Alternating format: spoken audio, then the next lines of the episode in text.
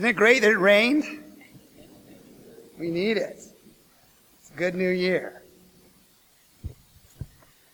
New? Time travel with me for a minute. Take out your magic time traveling hands. Go like that. You look good. time travel with me to 17th century Europe. And let's meet with the followers of the Baal Shem Tov who are mourning the loss of this Jewish visionary who renewed a stagnant Judaism with his founding of Hasidism. Among the successors standing there with us is a mystic. It's Rabbi Pinchas of Koretz. And he was known to teach the following about the power of prayer. Something foreign to many of us. Rabbi Pinchas said this. The world, it's filled with God's light. But our sins, they create a separating screen for us that like a foggy mist obscures the light of the sun, so too it prevents us from seeing holiness and wonder and awesomeness in the everyday. But when we pray, when we use our ruach, which is the Hebrew for spirit and for wind, well, that ruach, it pushes back the fog and we can then sense the immediate presence of the holy. Now that a Hasidic rabbi would place a lot of faith in the power of prayer, well, it's not surprising. Reb Pinchas, after all, is descended from a rabbinic grandfather who, like a 17th century Billy Graham, would wander the countryside trying to connect lost Jews. He would go from village to village, and I'm thinking of doing this in Tiburon, by the way. And he would call upon people, despite their impious deeds, to do just one thing to change their lives. Say the Shema daily. And not only you, but your world will be transformed. Say the Shema daily? Can that utterance, Shema Yisrael, Adonai Eloheinu, Adonai Echad, acknowledging that holiness is present all the time, that our world is really one, can that really transform our lives? Can prayer truly open the mind and help us to achieve an awareness about reality akin to nirvana that you sometimes get at Burning Man? Jewish skeptics cannot but wonder, and there are a few of you in here I know, if this isn't just another rabbinic example of spiritual escapism, a mentality we hold on to born of our life in the shtetl where, or what did we do? We responded to powerlessness by embracing the escapism of mysticism. subjugating the diaspora, we suffered. But when we prayed, when we're in the life of the spirit of the mind, accessed by that ruach, well, there the Cossacks could not touch us. There we dwelt in castles in the sky, living joyfully in the presence of the holy. That is one way to understand what these Hasidic masters were trying to teach us.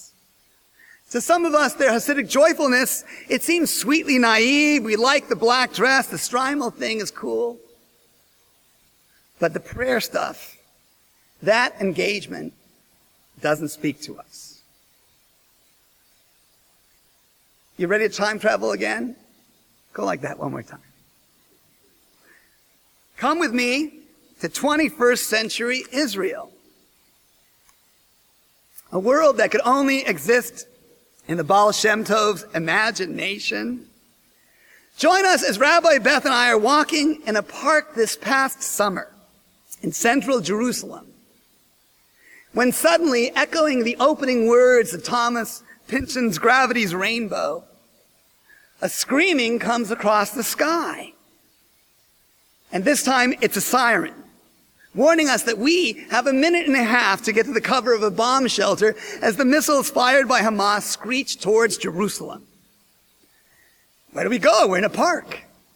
Out of the corner of my eye, I see across the street a man motioning us to run into what I realize as we're running is the service entrance of the newly opened Waldorf Astoria Hotel. He graciously brings us down to their bomb shelter with the hotel guests. And I have to tell you that because it's the Waldorf, it's the nicest bomb shelter I've ever been in before. we stand there nervously for a surreal moment wondering if this is really happening to us. Worrying, can we really be endangered? Hoping, hoping that the Iron Dome, that is a product of Israeli and American partnership and the work of AIPAC to convince Congress to make it, hoping that it really does function. But after a moment, it's a Jewish bomb shelter. And so we begin to play Jewish geography with the woman next to us. We share that it's our daughter's 21st birthday, and she said, amazingly, it's her daughter's 21st birthday too. We admit that we're rabbis from San Francisco. And so she confesses to being an Orthodox lesbian judo teacher who lives in the West Bank. It's Israel. Anything's possible. But I do have to tell you, I prayed as I stood in that swanky shelter next to that woman waiting for the all clear. And I did as I do when the plane shakes sometimes because I have a fear of flying. I said Shema Israel, this time from the heart. And that terrifying moment after saying those words of the tradition, I then did what you're supposed to do as a Jew. Then get to your own prayer, my own prayer words, speaking to that which I call God, making sure that my soul hears what I have to say because that's the God in me. Saying I was grateful for my life. I'd like to see my children again. Praying that the war would end for everyone. Wondering though, if we Jews would ever leave the metaphorical shtetl and stop being someone else's object of oppression. You see, prayer, prayer can be your truth talk but you need to talk to yourself. With you engaging directly at any moment in any place, speaking to God, but speaking to your heart and soul in a way that you don't get to when you're rushing through your day, everybody. Prayer does not have to be poetry or profound, but just speaking your words. Yes, when you allow yourself to have a life of the Spirit, when you understand that being human is not just existentially being guided by reason or science, but involves as well expressions of love and of longing and poetry and appreciation. Then you open up a powerful means of support for yourself, even in the most difficult of situations. What did the Waldorf become for me that moment?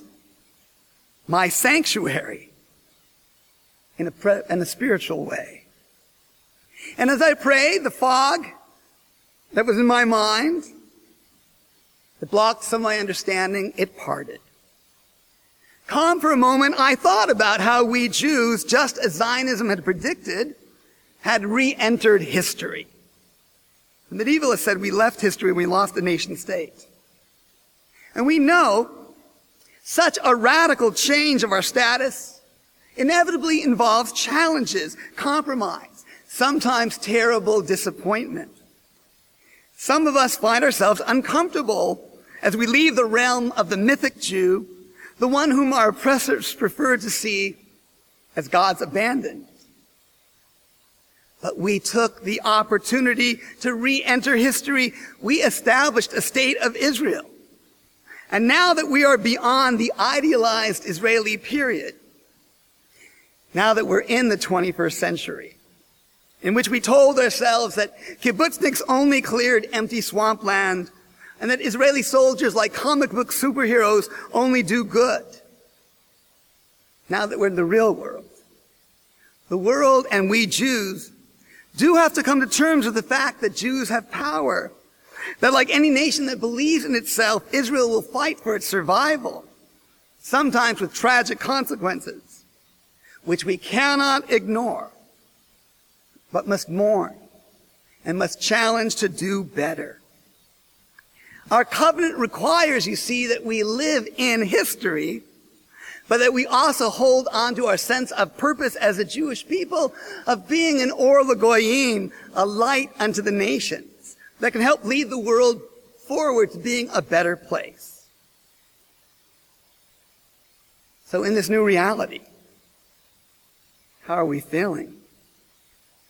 I know that our ability to see a way forward towards fulfilling that goal of being a light, it feels blurry right now. It feels blurred by the fog of fear, of hopelessness, of resignation that nothing will ever change. So, I think we should reconsider Rabbi Pinchas's insight that we have to use prayer and the pursuit of holiness as a means to push back the mist that blinds us to hope that tells us we can't pursue peace when we must. Perhaps he was not so otherworldly after all. These early Hasids were not trying to escape reality. They wanted to bring meaning and awareness of holiness into our everyday so we could face our problems and make a difference. They lived in the real world, dealing with real challenges of the human condition. I love this story. Once Rabbi Pinchas entered the house of study and saw his disciples who'd been talking in that boyish kind of way suddenly become silent as he approached. What were you talking about? He demanded. And they didn't respond at first. Finally, they said, Rebbe, we were saying how afraid we are that the evil urge will always pursue us. The Yetzer Hara. Don't worry, he replied. You've not gotten wise enough or mature enough for the evil urge to pursue you. It's okay, boy chick. Because for the time being, you are too busy pursuing it yourself. Facing the real challenges of anti-Semitism, of poverty, of hopelessness, these mystics understood that it is the spiritual part of Judaism that can help sustain us as we meet those challenges head on as a Jewish community. Today, as we confront similar challenges, that which sustained us then, if we would only rediscover it in a serious way, not just at Rosh Hashanah, can help us now. Prayer, whether in community or on your own, it is an essential human activity. And it can ground us when we're afraid. It can renew us when we're tired. It can center you when you feel lost. Prayer does frame the context of your life if you think about it when you let it at certain points. Remember that wedding you went to? Maybe it was yours. And the power of saying Shehecheyanu, thanking God for letting you reach this moment. Or when a loved one dies, how Kaddish as a prayer can give us emotional support when you, when you have almost nothing else to lean on. To me, it does not matter if you believe in that which we call God. Judaism in this way is much more Eastern, much more like Buddhism. When it teaches that this prayer is a meditation to get us to stop and listen and be aware and start to flex the muscles of the spirit in you lying dormant that when you start to exercise it can amazingly push back such powerful forces in life, including a sense of meaninglessness, your lack of self-worth, the grip of despondency, and allow you to see that life is still beautiful despite your pain. So too, this thing called prayer. It helps us to more fully taste the joys of life and see wonder when we would normally rush as we do through so much of life unaware. And then this prayer can and must inspire us as Jews to keep tirelessly engaging in tikkun olam, in believing that the world can be repaired and knowing that we, whether in Israel or here in the United States, in the diaspora, can be a part of that change. You know about a prayer a Hasidic master taught once that one sings unto God in order to help God or the holy sing in us. Start to remember how to sing that song in your life. Now I know that there are those of you sitting there who believe that it's the pursuit of knowledge that should be enough to push back the fog. But technology, you know full well, designed to help us know more, when overused, can narrow our human perspective. Sometimes on a Sunday morning when I walk down the halls of the temple, I see people sitting next to each other, parents, with that matrix-like gaze on their faces. Because what are they looking at? So focused on their screens, parallel playing perhaps, but not really connecting. A recent New York Times article warned that even our sense of touch, the human sense of touch, is being affected by our over-reliance on these gadgets that we love. And so taking a break on Shabbat, to stop and meditate in community, to sing and study and pray, to put down the iPhone or iPad and connect with the miracle sitting next to you, you may find that you have a powerful means to bring perspective and courage and hope and renewal back into your life. That's why we're going to work so hard this year to encourage you to come to our Emanu-El Shabbat services and join our new one Shabbat at six o'clock. It was a miracle. We even found parking for you. You'll hear more about that from our president. This is why we're encouraging you this year to say a prayer when you wake up in the morning and accept one more day of the gift of life. You can say, Modeh ani lefanecha. How grateful I am that I'm here for another day. What can you do when you're going to one of the new restaurants in town? Before you eat, everybody? Stop and say a motzi. Don't think that it's just the Mormon family doing that over there. But we Jews can stop and express gratitude for the food we have and taste the wonder of life. Research even posits that such intentional spiritual awareness aids your diet. And when you walk, by the way, or go to bed at night, put your kids to bed. Take a moment and say Shema. Connect yourself to all that is one. Begin to open your spiritual eyes to this amazing wonder that you have the privilege of experiencing. Now remember, Jewish prayer can be mantra-like. It's not always about the meaning in the prayer book. Hold up your prayer books for a sec. For the first thousand years of Judaism or so, guess what? We didn't have one. So what did they do? The leader led for a little bit, and then people prayed their own prayers. They w- said the words of their heart, whether in Hebrew or English, with movement, music, and meditation. Start to take your words to the holy and begin to push back the fog. Let's time travel one last time. It's the new year, so let's go back to the beginning. Come with me to the poetic beginning, to the Garden of Eden. We're at that moment where Eve has bitten into the fruit. She, of course, has to decide whether or not she'll give wisdom to men or not. Some women think that was a mistake. But she does. Western civilization teaches that that was an apple. But Jewish tradition argues that it was a pomegranate and inside were the 613 commandments, the mitzvot meant to guide your life towards meaning.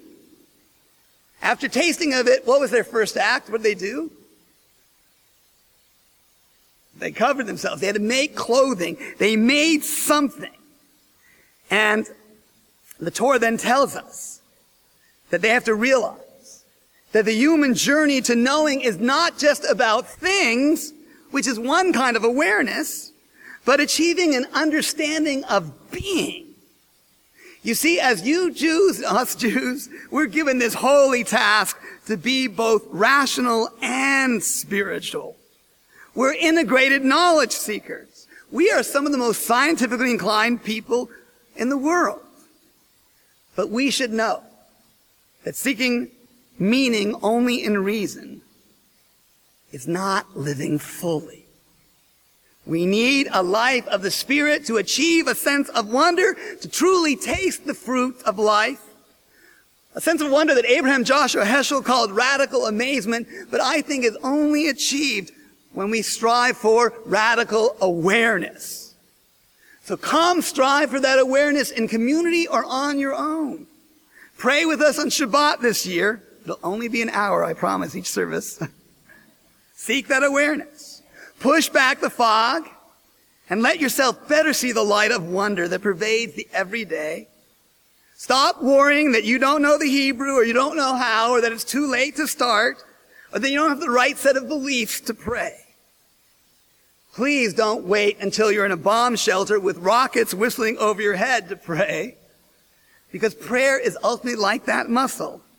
And when you exercise it, the power to meditate and find your center does become instantly present. So yes, let this synagogue be your spiritual gym.